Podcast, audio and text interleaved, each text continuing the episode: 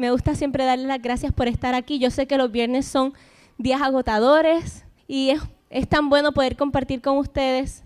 Y la Biblia habla que Dios es galardonador de los que le buscan y aunque ciertamente nosotros no venimos los viernes por, por, recibir un galardón, nosotros queremos encontrarnos con el Señor, pero podemos tener la certeza de que Dios es galardonador de, los que le buscan y el que pida, el que pide recibe, el que busca haya y al que llama se le abre. Así que si usted está pidiendo, si usted está llamando, si usted está buscando, tenga la certeza de que el Señor nos va a galardonar. Esa es nuestra promesa y eso es una alegría para nosotros, es una alegría para mí. Un día como hoy es una alegría para mí gigantesca y es una alegría para cada uno de nosotros el saber que, que Dios está atento a nosotros, que Dios está interesado en hacernos bien.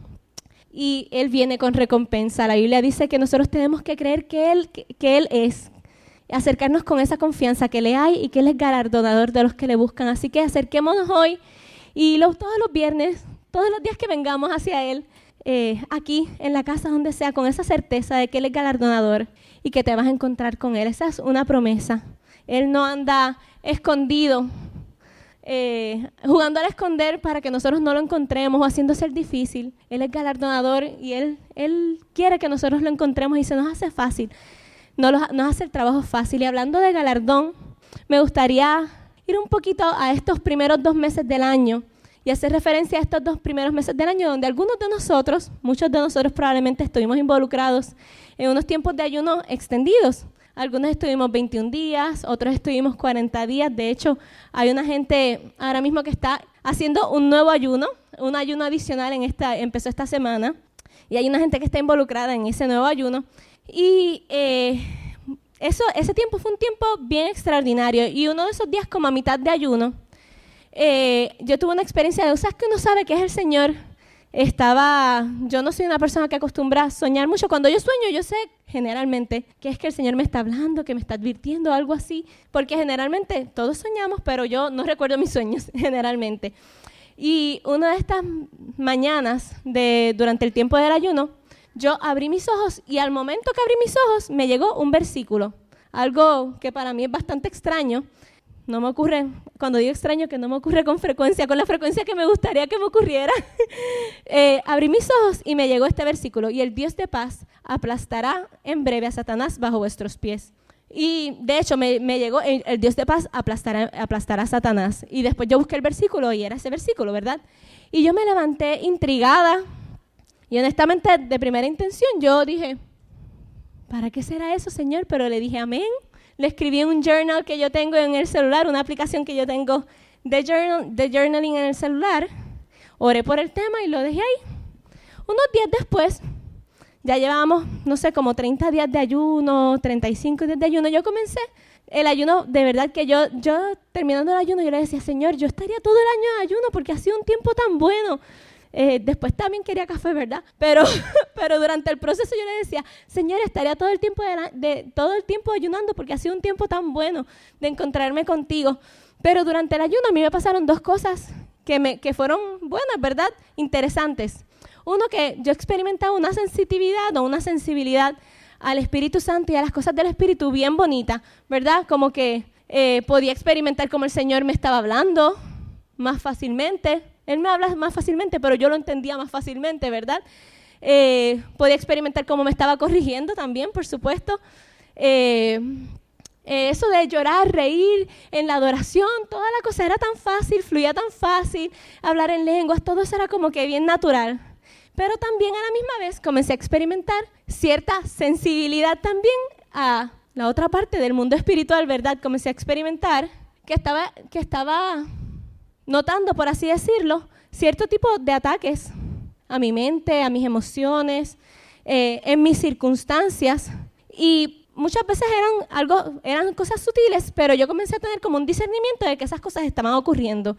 Y por supuesto, nosotros sabemos que siempre estamos en guerra espiritual por no encontrar una, un mejor nombre para, para eso, pero siempre estamos en, en esa guerra. Pero era interesante que yo comencé a experimentarlo más fuertemente durante esos días, como un ataque a mi mente, a mis emociones, a mis circunstancias, por así decirlo, pero con un discernimiento más claro de lo que estaba ocurriendo. Y era como que, ahorita Titi se oraba por mí y decía, se le ve la costura, y era como poder ver verlo más claramente todo lo que estaba ocurriendo.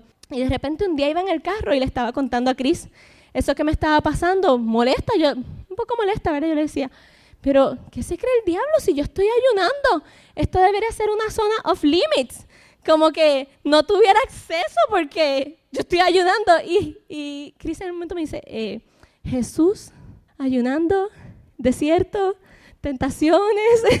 Yo creo que el ayuno no te hace estar off limits de los ataques del diablo. Y fue como que, de repente dije, me quedé tranquila y dije, bueno, es verdad, siempre estamos continuamente en, eh, experimentando una guerra espiritual. Y no era una batalla así como que frontal, bien descarada, descabellada, simplemente eran cosas sutiles, pero que de repente yo dije, hmm, eh, esto no es como de las cosas normales que me pasa, pero eran dardos y ataques del diablo que venían a atacar, uno, mi confianza en el Señor. Ustedes saben que yo siempre me, me delato aquí, ¿verdad? Cristo también lo hace cuando me predica, de repente dice cosas de mí también y me delata, así que no es nada nuevo, pero era, eran ataques a mi confianza en el Señor, ¿verdad?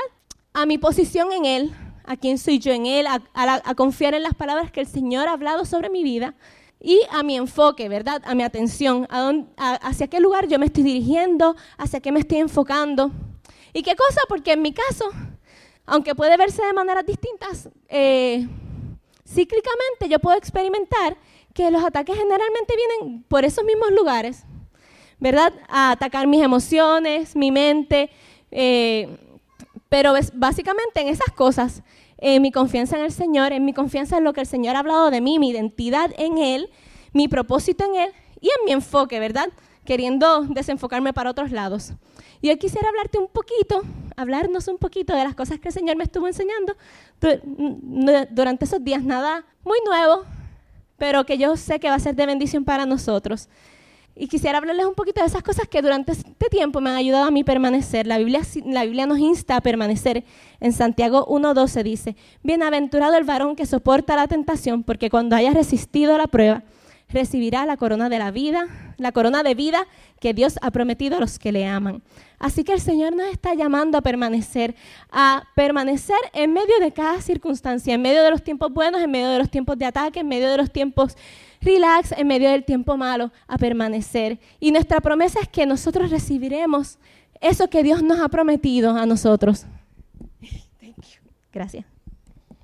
Un segundito, por favor. Así que, como les comentaba, en momentos determinados estuve experimentando esos ataques a mi confianza en el Señor. Les decía que con un discernimiento distinto, como que decía, oye, de repente me llaman estos pensamientos random y yo decía, eso es un ataque a mi confianza en el Señor. Y verdad, lo trabajaba con, lo trabajaba. Y de repente veía que venían ataques a mi confianza en lo que el Señor ha hablado sobre mi vida. Y otras cosas era a mi atención. Eh, tengo que enfocarme en las cosas de arriba y de repente me veía como que habían cosas que querían atraerme a enfocarme en las cosas de no tan arriba, ¿verdad? Así que esos eran los tres ataques que en algún momento yo podía experimentar. Y hace unas semanas hace ah, varios meses, de hecho, el pastor Edwin comenzó a compartir sobre la apatía. De hecho, la semana pasada, el viernes pasado, continuó con el tema. Así que yo les invito a escuchar o reescuchar si no han escuchado esas predicaciones, porque ciertamente una de esas cosas, ¿verdad? El diablo está buscando atacar nuestra atención, nuestro enfoque, ¿verdad? Que nosotros no nos enfoquemos en las cosas de arriba, que nosotros estemos apáticos a las cosas del reino y empáticos a las cosas de este mundo. Así que hoy yo no me quiero enfocar en ese ataque a nuestra atención, ¿verdad? Pero les animo a que revisemos dónde está nuestra atención. Les animo a que estemos enfocados correctamente, atendiendo las cosas de arriba, las cosas del reino. De hecho, yo me tengo que reenfocar, todos nos tenemos que reenfocar diariamente y para eso tenemos que crear hábitos, como predicaba Chris el domingo, tenemos que, crear hábitos que nos ayuden a estar reenfocándonos correctamente otra vez en las cosas de arriba. Y me, desenfoqué y vuelvo y me reenfoco en las cosas de arriba. Así que creemos esos hábitos y estos son anuncios no pagados, pero para animarlos a ustedes a que escuchen esas predicaciones, porque si nosotros verdaderamente prestamos atención a las cosas que el Señor nos está hablando, eso es lo que el Señor nos está hablando a nosotros, y hacemos lo que nos toca, lo que nos toca hacer, vamos a ser bendecidos y vamos a poder caminar con paciencia la carrera que tenemos por delante. Así que tampoco me quiero enfocar, les decía que no me quiero enfocar en el ataque a nuestro enfoque, ni me quiero enfocar en el ataque a mi confianza en Dios, Tal vez en la próxima, no sé. Pero hoy no va a ser eso. Hoy sí me quisiera enfocar un poco en lo que es el ataque a nuestra posición, a nuestra identidad, a nuestra postura en el Señor. Y me gustaría que hoy nosotros analizáramos un detalle de eso, ¿verdad? Porque pueden, pueden haber muchas vertientes, pero me gustaría que hoy analizáramos un, una vertiente de esto y, y revisáramos cómo nosotros estamos hablando o pensando de nosotros mismos. ¿Se alinea lo que yo estoy hablando de mí misma a lo que Dios está diciendo de mí? ¿Se alinea a lo que yo estoy pensando continuamente sobre mi vida, a lo que Dios, a los pensamientos de Dios sobre mí? Porque yo creo que esto es un ataque muy sutil, algo que a veces ni notamos que está pasando en nuestra cabecita, pero que el diablo usa para detenernos de poder nosotros caminar en las cosas que el Señor ha preparado para nosotros y de poder tomar esas cosas que Dios quiere que nosotros tomemos.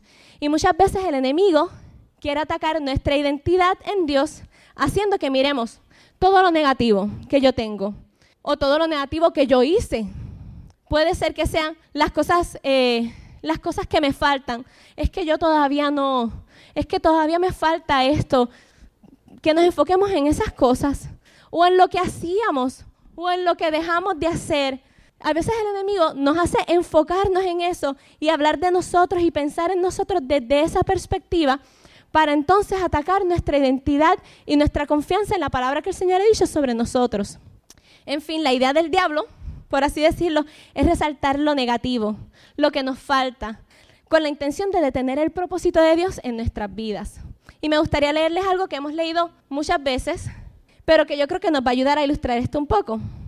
En números 13:33 hasta el capítulo 14, versículo 4, si me pueden acompañar, números 13, versículos, versículo 33 hasta números 14, 4. Y dice, también vimos allí gigantes, hijos de Anac, raza de los gigantes, y éramos nosotros a nuestro parecer como langostas, y así les parecíamos a ellos. Entonces toda la congregación gritó y dio voces y el pueblo lloró aquella noche. Y se quejaron contra Moisés y contra Aarón todos los hijos de Israel. Y les dijo toda la, multitud, ojalá muriéramos en la tierra de Egipto o en este desierto, ojalá muriéramos. ¿Y por qué nos trae Jehová a esta tierra para caer a espada? Y que nuestras mujeres y nuestros niños sean por, sean por presa. ¿No nos sería mejor volvernos a Egipto? Y decían el uno al otro, designemos un capitán y volvámonos a Egipto. Esto es justo después de que los dos espías llegan de, su proceso de investigar la tierra prometida y es algo que hemos predicado mucho en estos últimos años. Es algo que, de hecho, hasta yo he hablado de esto, todos, hemos hablado de esto un poco, pero eh, nos sirve mucho para ilustrar este, este ataque sutil del diablo para detener el propósito de Dios en nuestras vidas y detenernos a nosotros de correr y de alcanzar lo que el Señor quiere que nosotros alcancemos. Eh, por poco esta gente no alcanza la promesa, por poco no lo logran. ¿Por qué? Porque ellos hicieron, esos 10 espías, se hicieron una película en la cabeza. Y ellos ya eran como langostas. Ellos ya estaban muertos. Ellos iban, ellos eran los perdedores. Ellos hicieron la película en la cabeza sin que nada hubiese pasado, pero ellos estaban destruidos, derrotados, sin esperanza, sin posibilidades de ganar en su cabeza. Y lo interesante es que esta gente no era un pueblo pequeño, era un pueblo numeroso, pero además de eso, esta gente es la gente que, como en otros momentos hemos hablado, son la gente que acaban de pasar el Mar Rojo abriéndose, bastante, bastantes pocas posibilidades de que el Mar Rojo se abriera y pudieran pasar. No solo eso, después pasa el ejército de Faraón y se le cierra el Mar Rojo encima. También pocas posibilidades de que, de que después de que el Mar Rojo se abriera, se les cerrara encima. Están en el desierto, no hay comida. Pero todas las noches ellos se, se cuestan y cuando se levantan hay comida. Pocas posibilidades de que eso pudiera ocurrir, ¿verdad? También. Ellos siguen caminando por el desierto, 40 años y la ropa intacta. Pocas posibilidades. Ya quisiera yo aunque, aunque tal vez pues, tal vez me cansaría de la ropa, ¿verdad? Tal vez, tal vez no sería tan, sería bueno, señor. Pero bueno, desde una perspectiva occidental, ¿verdad? Pero en fin de cuentas, bastantes pocas posibilidades de que en 40 años no se les dañara la ropa, ¿verdad? Especialmente porque la gente, los niños van creciendo, hay cambios, ¿verdad? En esos 40 años. Así que las posibilidades de que todas las cosas que ellos han experimentado en el desierto se dieran son bastante mínimas, pero ocurrieron porque el Señor había hablado.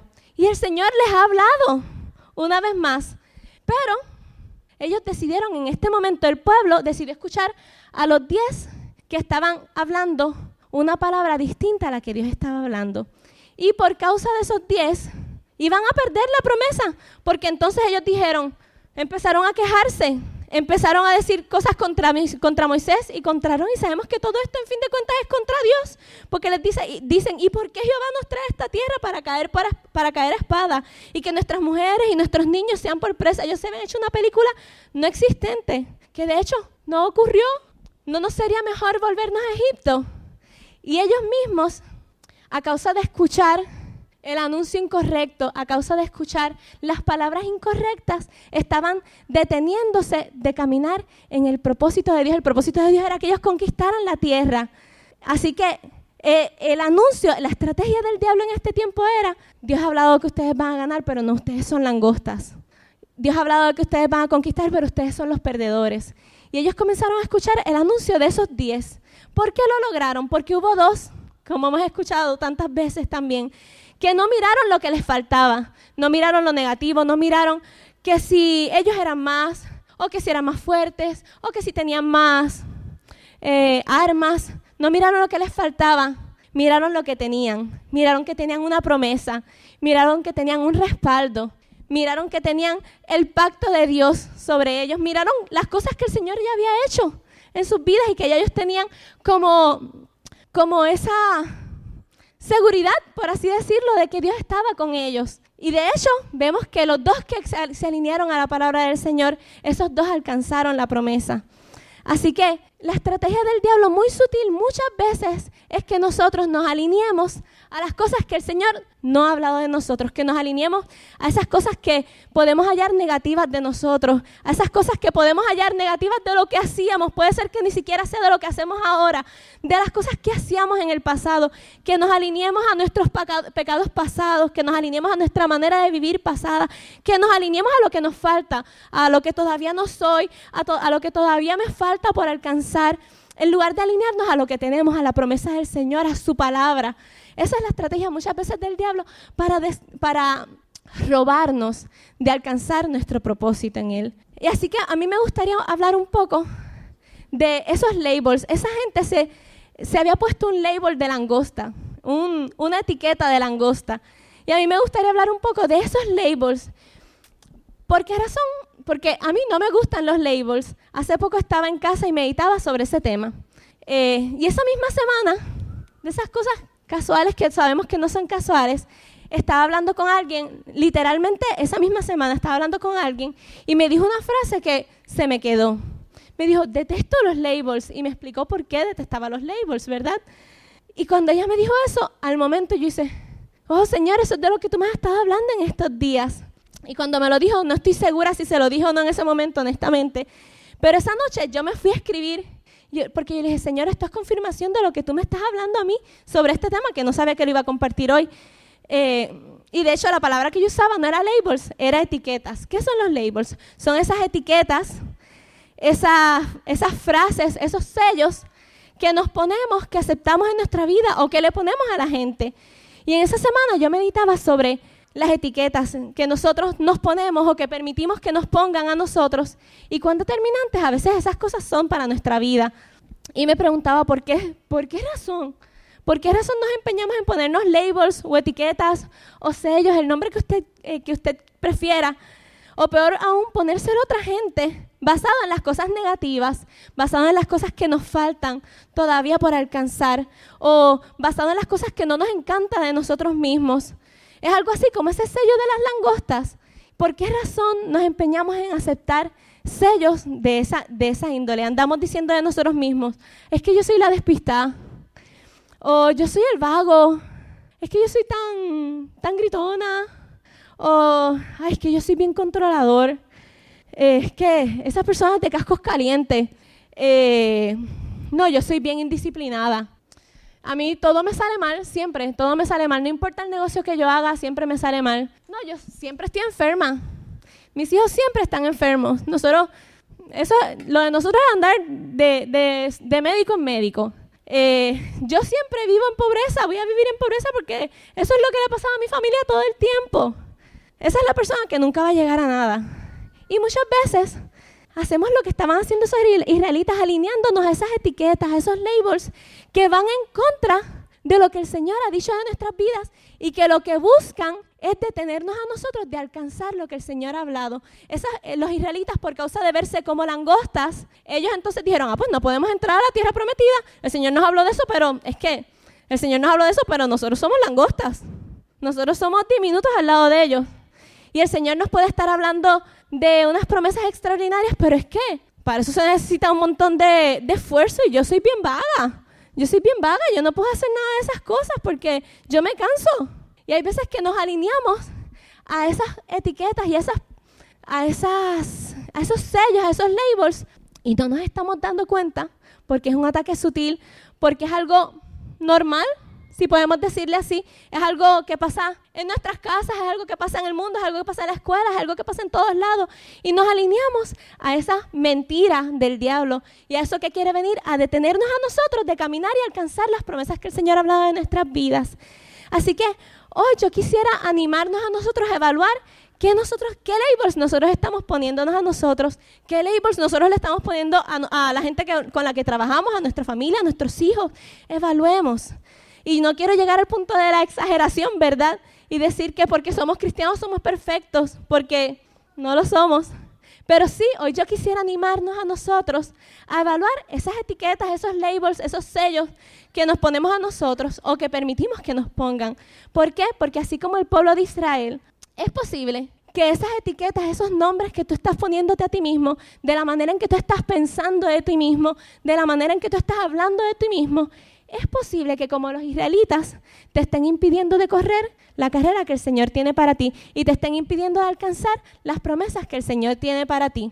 Y el Señor nos está diciendo, quiero correr contigo y tú puedes estar pensando, es que yo no logro ser disciplinado y el Señor te puede estar diciendo que va a hacer milagros en tu casa, que va a hacer milagros en tu salud y tú puedes estar pensando, es que yo estoy más chavo que nunca y es el tiempo de nosotros evaluar qué es lo que nosotros estamos hablando de nosotros. ¿Para qué? Para poder alcanzar las promesas que el Señor ha hablado. Así como hicieron Josué y Caleb, que literalmente ellos dijeron, eh, eh, eh, eh, eh si Dios quiere, Él lo va a hacer y nosotros vamos a alcanzarlo. Así que hoy es un día de nosotros evaluar nuestras etiquetas, lo que nosotros estamos permitiendo en nuestra mente y en nuestro corazón, que se, que se adjunte a, a quienes nosotros somos, a nuestra identidad.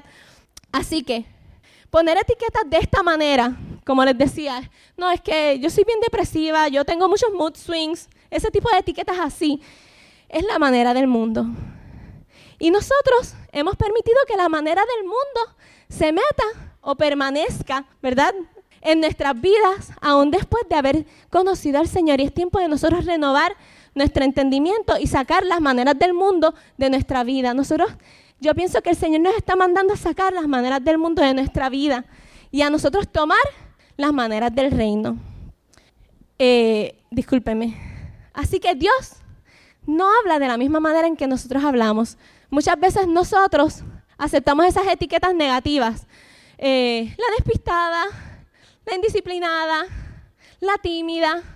Pero Dios no nos ve así. Y Dios no habla de nosotros así. Él ve el destino que Él puso en nosotros. Él ve a Jesús en ti capacitándote para cumplir cada una de las cosas que ha hablado sobre tu vida.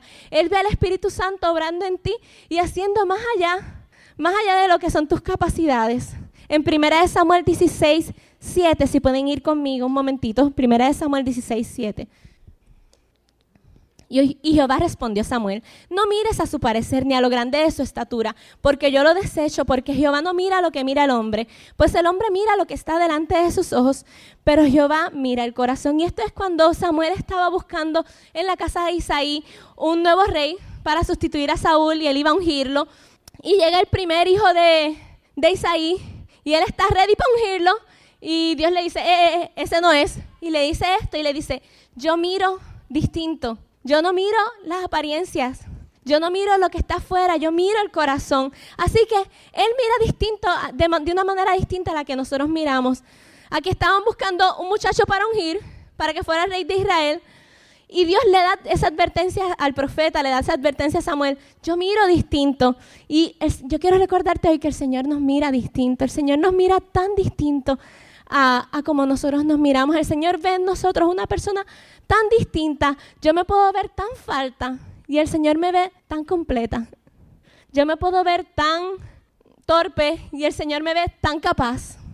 Y yo quiero recordarte eso hoy, que el Señor mira distinto. Y tal vez para David tal vez David para otros no se veía muy tipo rey, porque era más chiquito, era el más chiquito. Eh, tal vez no se veía tipo rey, tal vez el, mayor se veía más tipo rey, pero para Dios sí. Dios veía a David con todo su potencial de rey, aún con las metidas de pata de David, porque para esas metidas de pata hay gracia. David alcanzó gracia aún en el tiempo que no había gracia. Así que para nuestras faltas hay gracia. Dios no, Dios no se enfoca en eso, Dios se enfoca en, en lo que Él ha puesto en ti. Y si tú te alineas a esa palabra del Señor, vas a poder alcanzar las promesas que el Señor ha hablado sobre tu vida, porque así es Dios. Dios lo veía conforme a su corazón. En Hechos 13:22 dice, quitado este, les, que está hablando de Samuel, les levantó por rey a David, a Samuel, no, a Saúl, discúlpenme, les levantó por rey a David de quien dio también testimonio diciendo, he hallado a David, hijo de Isaí, varón conforme a mi corazón, quien hará todo lo que yo quiero. Y quién sabe lo que yo hubiera dicho de David en ese tiempo. Probablemente, porque soy humana, yo no hubiese dicho de David, wow, ese muchacho es conforme al corazón de Dios. Él está brutal. Yo quisiera que él fuera el rey de nosotros. Muy probablemente yo no hubiese dicho eso de David. Pero Dios lo miró distinto. Así que cuidemos, cuidemos lo que nosotros estamos, el pensamiento al cual nosotros nos estamos alineando sobre nosotros mismos, sobre otras personas. Cuidemos lo que estamos declarando. Nuestra palabra tiene tanto poder. Lo que nosotros pensamos de, nosotros mismos. La Biblia dice, como es el pensamiento en su corazón, así es Él. Cuidemos nuestro pensamiento, cuidemos lo que nosotros hablamos, porque eso tiene tanto poder. Yo probablemente no hubiese visto a David conforme al corazón de Dios, pero Dios sí lo veía así. Dios lo veía excelente. En Primera de Crónicas 17, versículos 16 al 17 dice, y entró el rey David y estuvo delante de Jehová y dijo, Jehová Dios, ¿quién soy yo? ¿Y cuál es mi casa para que me hayas traído a este lugar? Y aún esto, oh Dios, te ha parecido poco, pues que has hablado de que has hablado de la casa de tu siervo para tiempo más lejano. Y me has mirado como un hombre excelente, oh Jehová Dios. Yo no lo, yo tal vez yo cuando leo la historia de David no lo vería como excelente, pero cuando David ve cómo Dios lo ve, él dice, wow, Dios, tú me has mirado como excelente. Tú me miraste como excelente. Así que Dios no ve como mira, Dios no, Dios no ve como nosotros miramos, como mira al hombre, Él ve distinto, Él mira más allá, Él mira el corazón, Él mira lo que, lo que Él ha puesto en ti, él, él mira todas las capacidades que Él ha puesto en ti, Él mira a Jesús en ti, Él mira cómo el Espíritu Santo te está capacitando para hacer su obra, si tú decides alinearte a lo que Él ha dicho de ti. Él no mira lo que mira el hombre, Él mira a David y lo mira conforme a su corazón. Excelente. Y hay tantos otros ejemplos donde nosotros vemos a Dios mirando las cosas diferentes a nosotros. Y Él nos, Él nos manda, Él no nos llama por aquellas cosas que son que nos faltan, por aquellas cosas negativas. Él nos llama de acuerdo a lo que Él está haciendo en nosotros, a lo que Él ha depositado en nosotros. Así que a mí me gustaría mirar dos o tres ejemplos rápidamente. Eh, en la Biblia hay una historia eh, un poco graciosa, para mí es un poco graciosa, en jueces 6, y no la vamos a leer completa. Les voy a hacer el resumen. El pueblo, de Israel estaba cautivo y Dios llama a Gedeón para liberar al pueblo. Y Gedeón era parecido a mí y a algunos de nosotros. A causa de la opresión en que se encontraba el pueblo, él estaba haciendo su trabajo a escondidas. Se supone que lo que él estaba haciendo lo estuviera haciendo en un, en un área pública, pero él fue a hacerlo a escondidas. Y Dios lo llama desde ese lugar.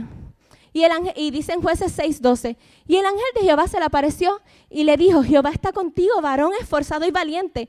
Pero Gedeón estaba escondido. Así que tal vez para él, él no se veía como varón esforzado y valiente. Y él comienza a cuestionarle cosas a Dios. De manera no muy confiada que digamos, ¿verdad? Él comienza a decirle, eh, pero Señor, tú de verdad estás con nosotros. ¿Y por qué entonces estamos en esta situación? ¿Verdad? Esas preguntas que a veces le hacemos al Señor que no sé ni por qué se las hacemos, ¿verdad?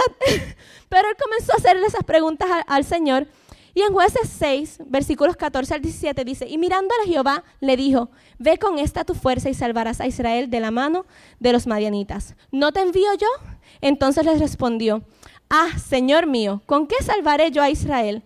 He aquí que mi familia es pobre en Manasés y yo el menor de la casa de mi padre.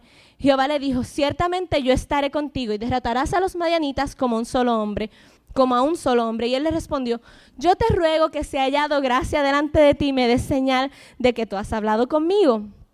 Así que Dios le está diciendo que él es varón esforzado y valiente, le está diciendo que él es valiente. Y Gedeón lo que le dice es, pero si yo soy el más chiquito de casa, si yo soy pobre, yo no tengo muchas capacidades, muchas habilidades, no tengo las posibilidades de ser el, que va a traer libertad al pueblo. Y Dios sigue diciéndole, Sí, eres tú, te estoy enviando, ve con esta tu fuerza, te estoy capacitando, tú puedes. Yo estoy contigo. Así que Gedeón pues hace lo que yo nunca he hecho. Pues Señor, si tú quieres que yo haga esto, pues entonces tú, eh, entonces tú haz que, haz que me llame este número extraño y me diga tal cosa. Señor, si tú quieres que yo ore por, por Leida, entonces que ella levante su mano derecha y después cruce su pierna y se rasque la cabeza, Señor. Y Leida lo hace. Y yo, Señor, pero no, dame una segunda señal, Señor, que, que, que se, se vaya la luz y que caiga lluvia y que pasen todas estas cosas. Yo nunca he hecho eso. Nunca le he pedido al Señor, Señor, si tú quieres que llore por tal persona, haz tal y tal y tal cosa. Sí lo he hecho. Yo creo que algunos de nosotros lo hemos hecho. Sé que algunos lo hemos hecho. Pero Gedeón fue así, hizo eso. Señor, si tú quieres que sea yo, espera aquí, que voy a traer este sacrificio. Y el Señor lo hizo, pero después viene y le dice, Señor, pues voy a poner esta monedita aquí. Y si tú quieres, pues que llueva dentro de la monedita y afuera no o viceversa. Lo dice, dice primero una y después dice la otra. Y Señor, si no, pues que lleva fuera de la monedita y dentro no.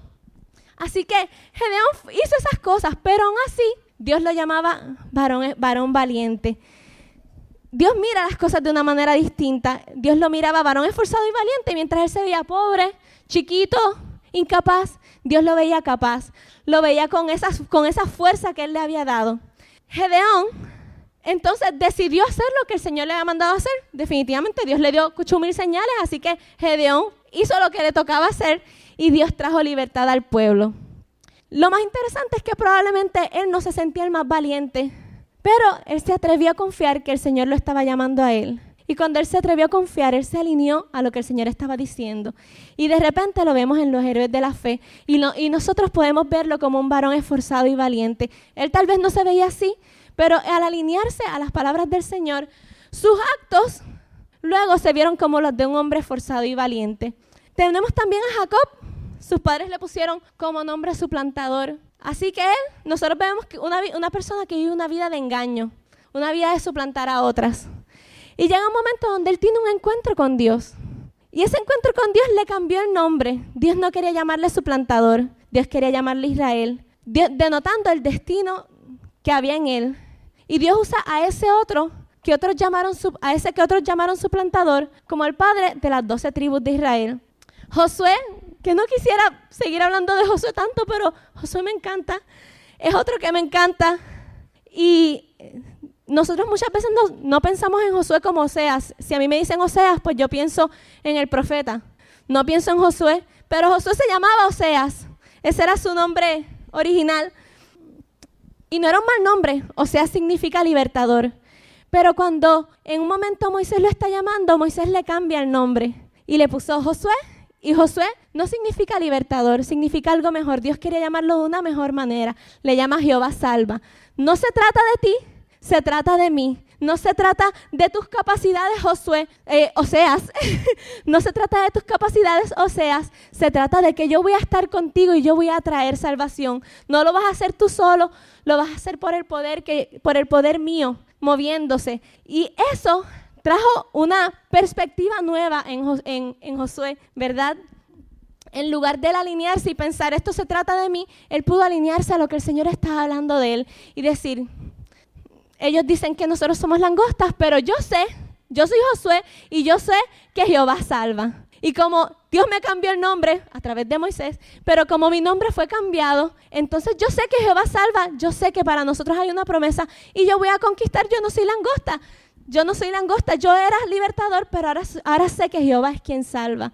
Y Josué pudo alinearse a la palabra del Señor para su vida. Vemos a Simón, hasta el momento en que se encuentra con Jesús, él era Simón, hijo de Jonás. De ahí en adelante Jesús lo encuentra, lo llama y le dice, ya no te vas a llamar Simón, te vas a llamar Pedro.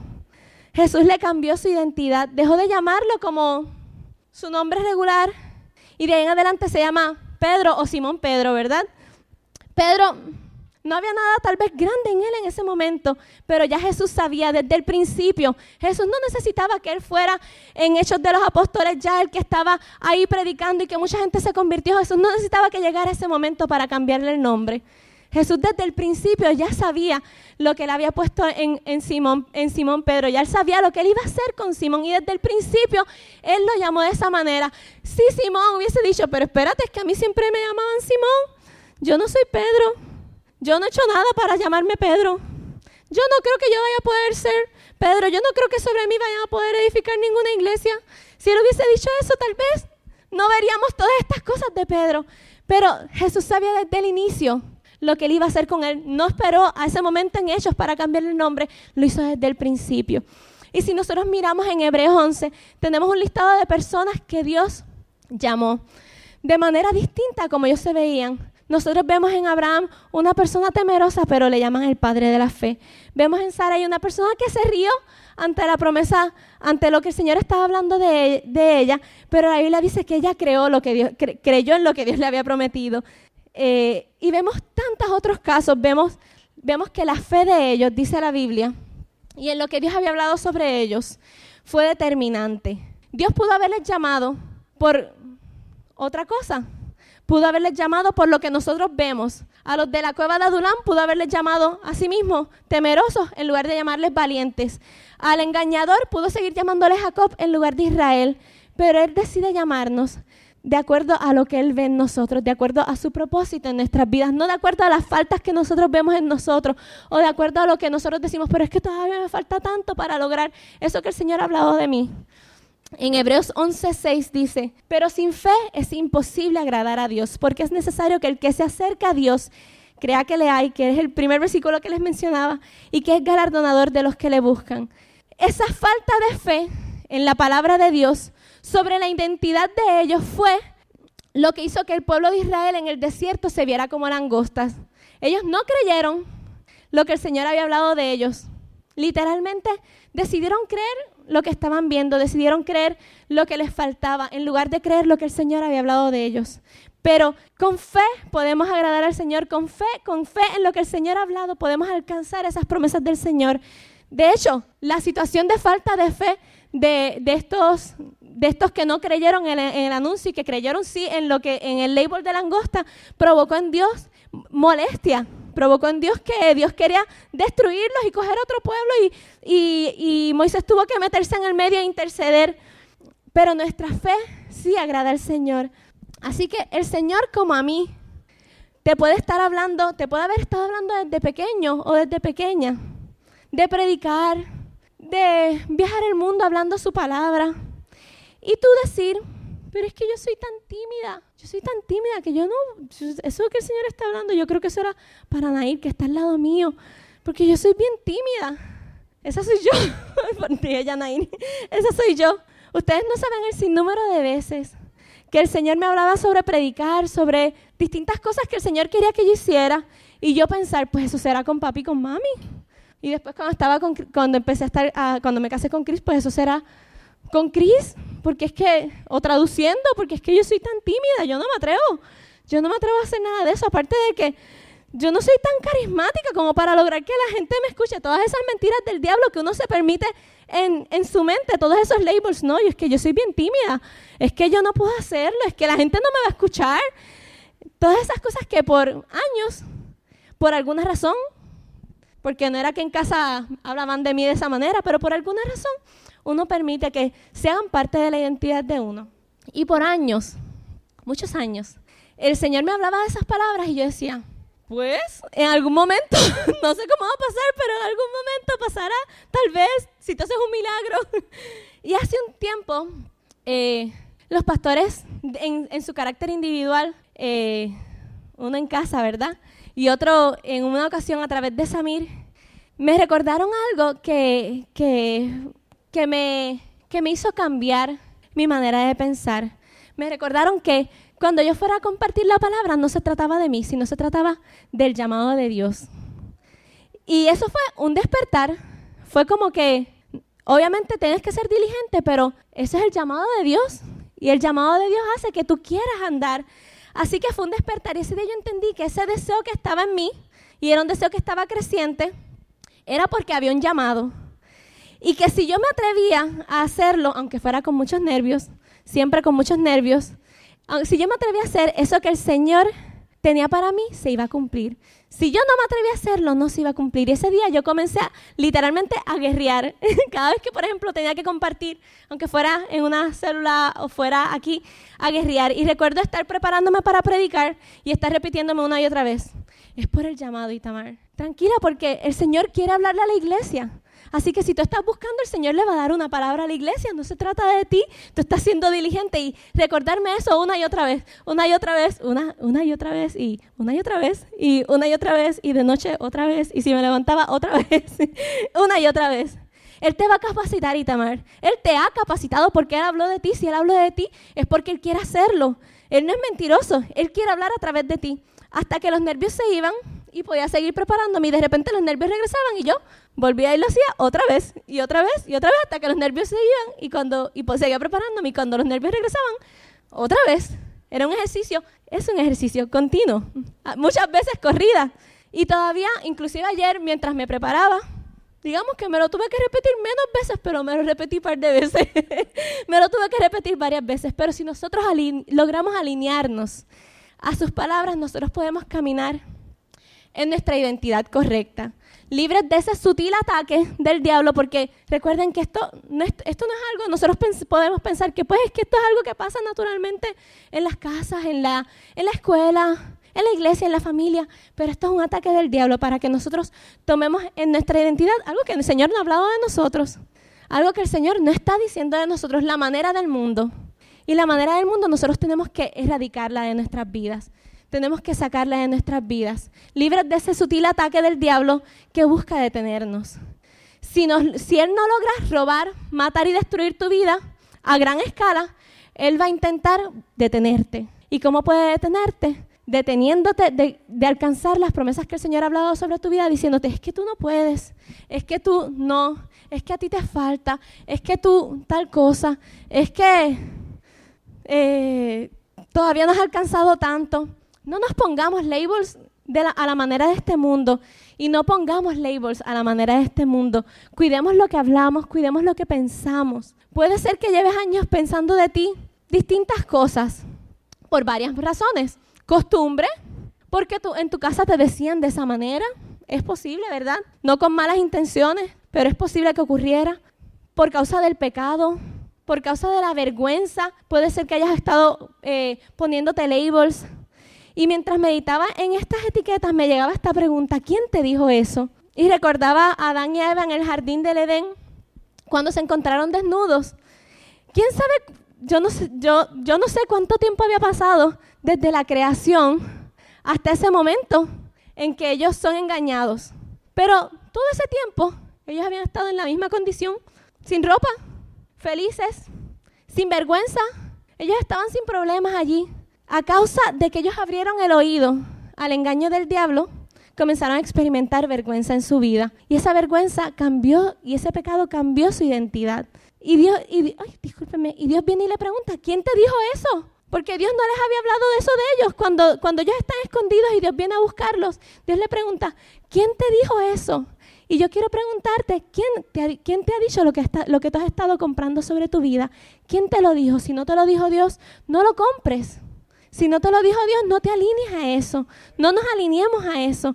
No nos alineemos a las palabras que vienen a causa de las costumbres, de lo que nos han dicho por años, de lo que yo pienso de mí mismo, que muchas veces viene por causa de las deficiencias que puedo ver en mí, de lo que el diablo ha estado susurrando a mi oído sobre mi vida, de lo que el pecado eh, quiere traer en cuanto a vergüenza a mi vida. No nos alineemos. ¿Quién te dijo esas cosas que tú estás hablando y esas cosas que tú estás pensando de ti? Es un día de evaluar qué nosotros estamos aceptando en nuestras vidas y evaluar si lo que nosotros estamos hablando de nosotros se parece a lo que el Señor está hablando de nosotros.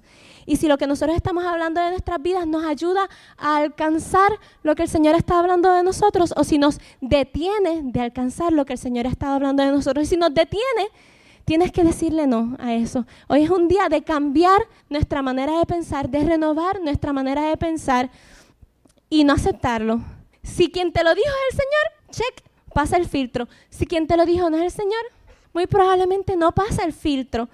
Eh, en Romanos 8, 33 y 34 dice, ¿quién se atreve a acusarnos a nosotros, a quienes Dios ha elegido para sí? Nadie, porque Dios mismo nos puso en relación correcta con Él. Entonces, ¿quién nos condenará? Nadie porque Cristo Jesús murió por nosotros y resucitó por nosotros y está sentado en el lugar de honor a la derecha de Dios e intercede por nosotros. A nosotros nadie nos puede condenar. ¿Por qué razón?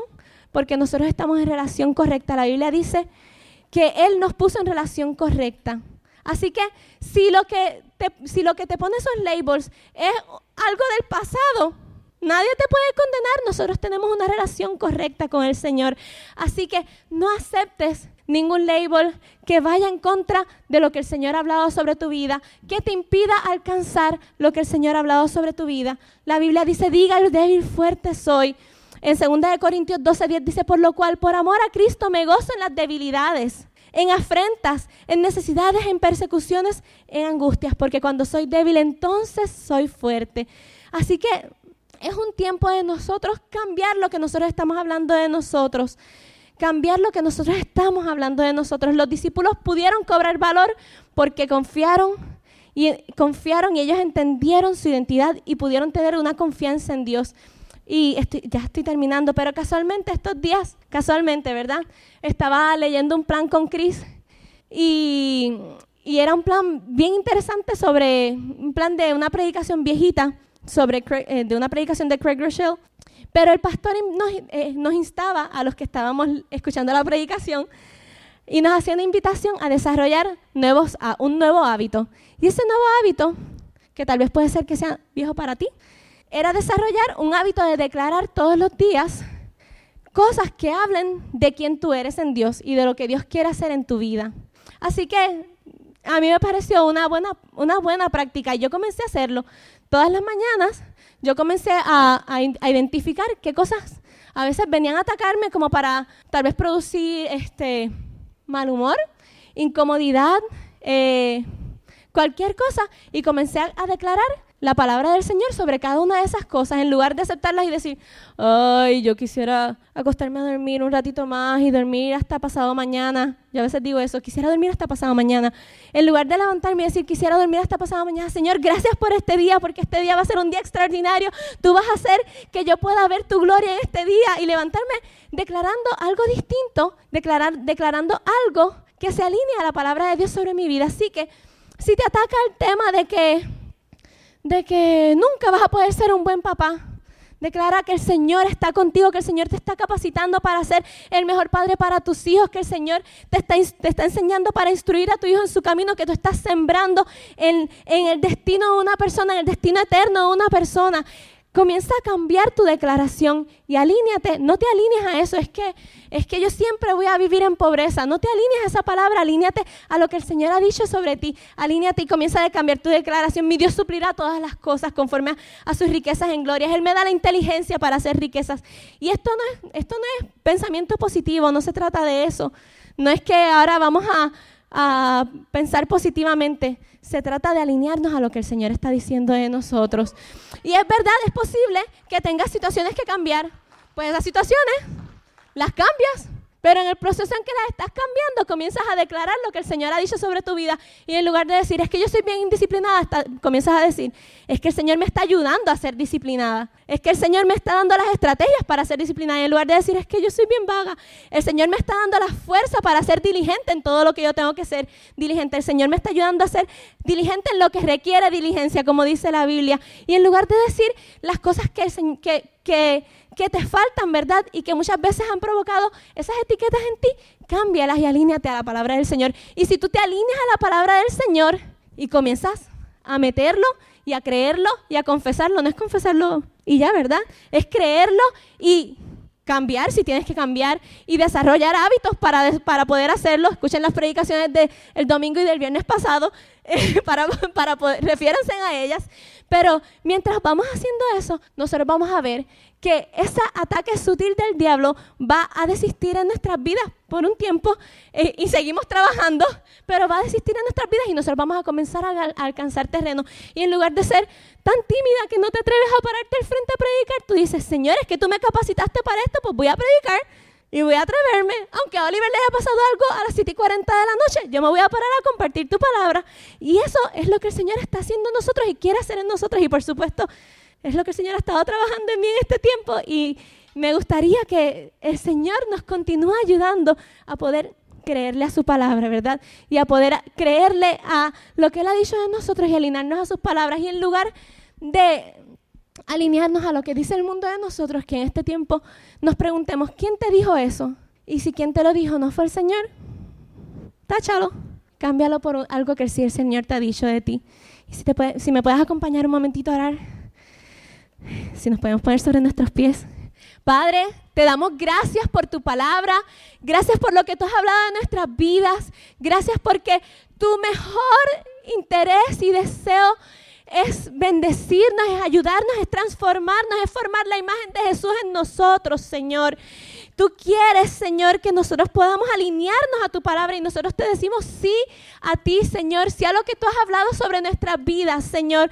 Hoy, Señor, eh, rompemos cualquier alineamiento, alineación, Señor, con palabras contrarias a nuestras vidas. Nosotros no anhelamos, Señor, vivir con labels o etiquetas contrarias a lo que tú has hablado de nuestras vidas, Señor. Nosotros queremos renovar nuestro entendimiento, alinearnos a tu palabra, alinearnos a lo que tú has dicho de nosotros, caminar en pos de lo que tú has dicho de nosotros, correr contigo, Señor. Así que nosotros no, no abrimos oídos, Señor, a lo que el enemigo, el mundo dice de nosotros, Señor. Hoy nosotros cerramos ese capítulo Señor, cerramos esos labels que nos detienen de caminar y de cumplir y de alcanzar lo que tú has hablado de nosotros, Señor. Y te creemos a ti, Señor. Creemos lo que tú has hablado, Señor, de nuestras vidas y caminamos conforme a ello. Te pedimos ayúdanos, Señor. Ayúdanos, Señor, a poder tomar las decisiones correctas para caminar en eso que tú estás hablando de nosotros. Ayúdanos a poder eh, alinearnos a tu palabra, a tu verdad, Señor a creerte a ti, Ayúdanos, Señor, a renovar nuestro entendimiento. Te damos gracias, Señor, en el nombre de Jesús. Amén, amén, amén, amén. Dios les bendiga.